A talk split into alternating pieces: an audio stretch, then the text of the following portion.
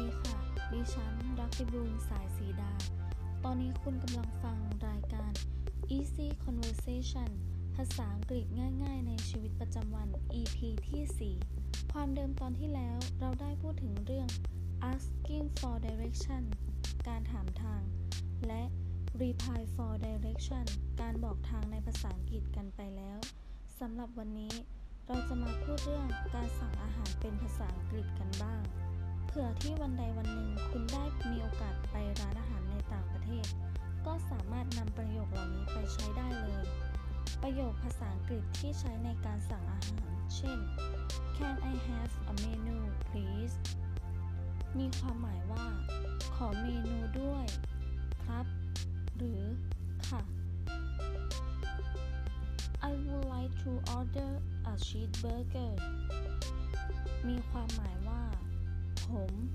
หรือ ฉัน ขอชีสเบอร์เกอร์ ครับ หรือ ค่ะ I would like fried rice but no shrimp please มีความหมายว่า ผม หรือ ฉัน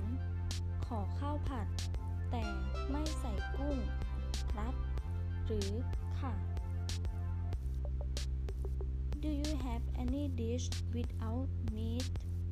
มีความหมายว่า มีอาหารที่ไม่ใส่เนื้อสัตว์ไหม ครับ หรือ ค่ะ Please make the food a little bit spicy มีความหมายว่า ช่วยทำอาหารแบบไม่ค่อยเผ็ดหน่อยนะ ครับ หรือ ค่ะ Please do not make the food spicy at all มีความหมายว่า ช่วยทำอาหารแบบไม่เผ็ดนะ ครับ หรือ ค่ะ หรือถ้าเราอยากจะสั่งเครื่องดื่มเป็นภาษาอังกฤษ ก็สามารถพูดได้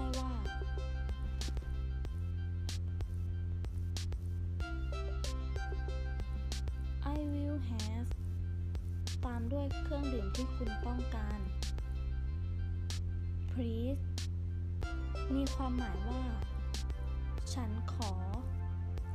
เครื่องดื่มที่คุณต้องการ หน่อยครับ หรือค่ะ ตัวอย่างประโยคเช่น I will have an orange juice please มีความหมายว่า ฉันขอน้ำส้มคั้นหน่อยครับ หรือค่ะ I will have a coffee please มีความหมายว่า ฉันขอกาแฟหน่อยครับ หรือค่ะ I will have a coke please มีความหมายว่า ฉันขอโค้กหน่อยครับ หรือค่ะ I will have diet coke มีความหมายว่า ฉันขอ diet coke หน่อยครับ หรือค่ะ